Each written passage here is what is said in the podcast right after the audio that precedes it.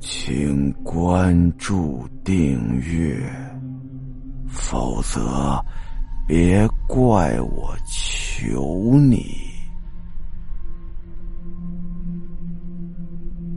红舞鞋，有这么个女孩身世非常的可怜。原本这女孩是一家四口人。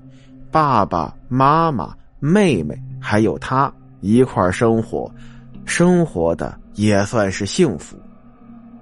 但是后来爸爸死了，女孩还记得爸爸死的时候泪流满面。没过多久，母亲又死了，女孩还记得妈妈死的时候面容还算是安详。又过了一些时日，妹妹也死了。他把妹妹安葬在爸爸妈妈旁边，没有悲伤。他觉得妹妹和爸爸妈妈在一块儿是幸福的，比他自己一个人要强得多。再后来，修道院的修女收养了这个女孩，女孩就在修道院里住了下来。过了几年，城镇里流传出一个消息，说是王子殿下正在全国寻找他的新娘。王子殿下做了一个梦，梦见有一个美丽的女孩穿着一双红色的舞鞋在给他跳舞。梦醒之后，王子殿下就开始全国巡游，就是为了寻找这个女孩。可惜一直没有找到。女孩听说这件事情之后，就找到了修女，想让修女给她买一双红舞鞋。她想去找王子，她认为自己就是王子要找的人。但是她的请求遭到了老修女的拒绝。老修女说：“你是一个罪人，你在修道院里赎罪吧。”不要再多想了。女孩把头低下了，没有说话，算是无声的抵抗吧。她不觉得自己是罪人，她只觉得自己是一个命运可悲的人。身边的亲人陆续的离开了她，她却健康的活着。又过了些天。女孩在集市上买东西的时候，突然就听说王子寻亲的队伍马上就要到他们的城镇了。女孩想要红舞鞋的想法愈加的浓烈，她觉得自己肯定就是王妃的不二人选。他又找到了老修女，他想要一双独一无二的红舞鞋，但是老修女还是拒绝了他，甚至变本加厉。这次称那个女孩不再称呼她是罪人，而是称呼她为恶魔了。老修女离开了修道院，而女孩如愿以偿得到了一双红舞鞋。从此，他穿上红舞鞋再也不脱了。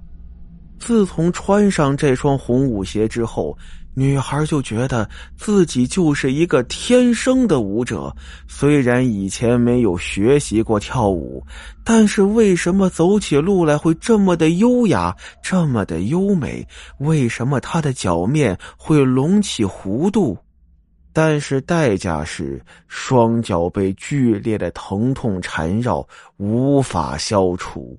而女孩也顾不得疼痛，穿着舞鞋不断的旋转着。她感觉自己美到了极致，世间的一切都不如她。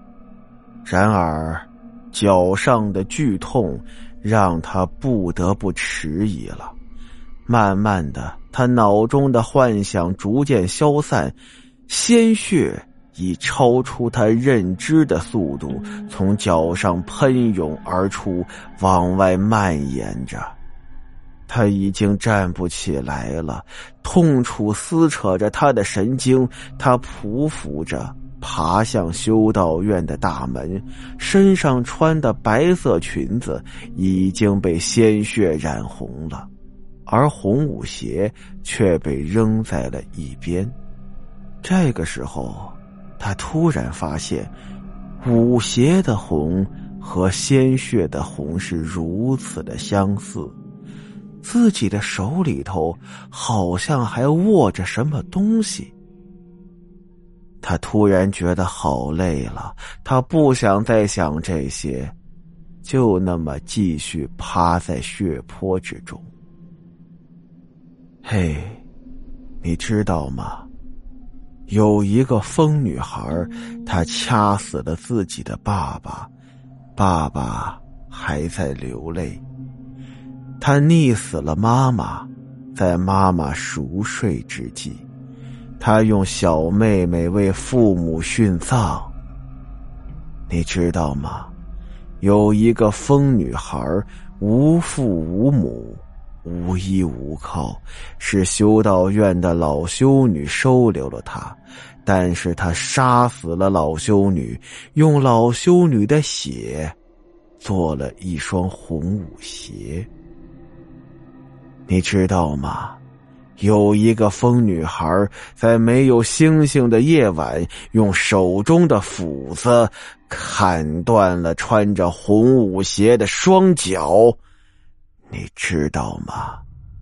有一个疯女孩从始至终就没有红舞鞋。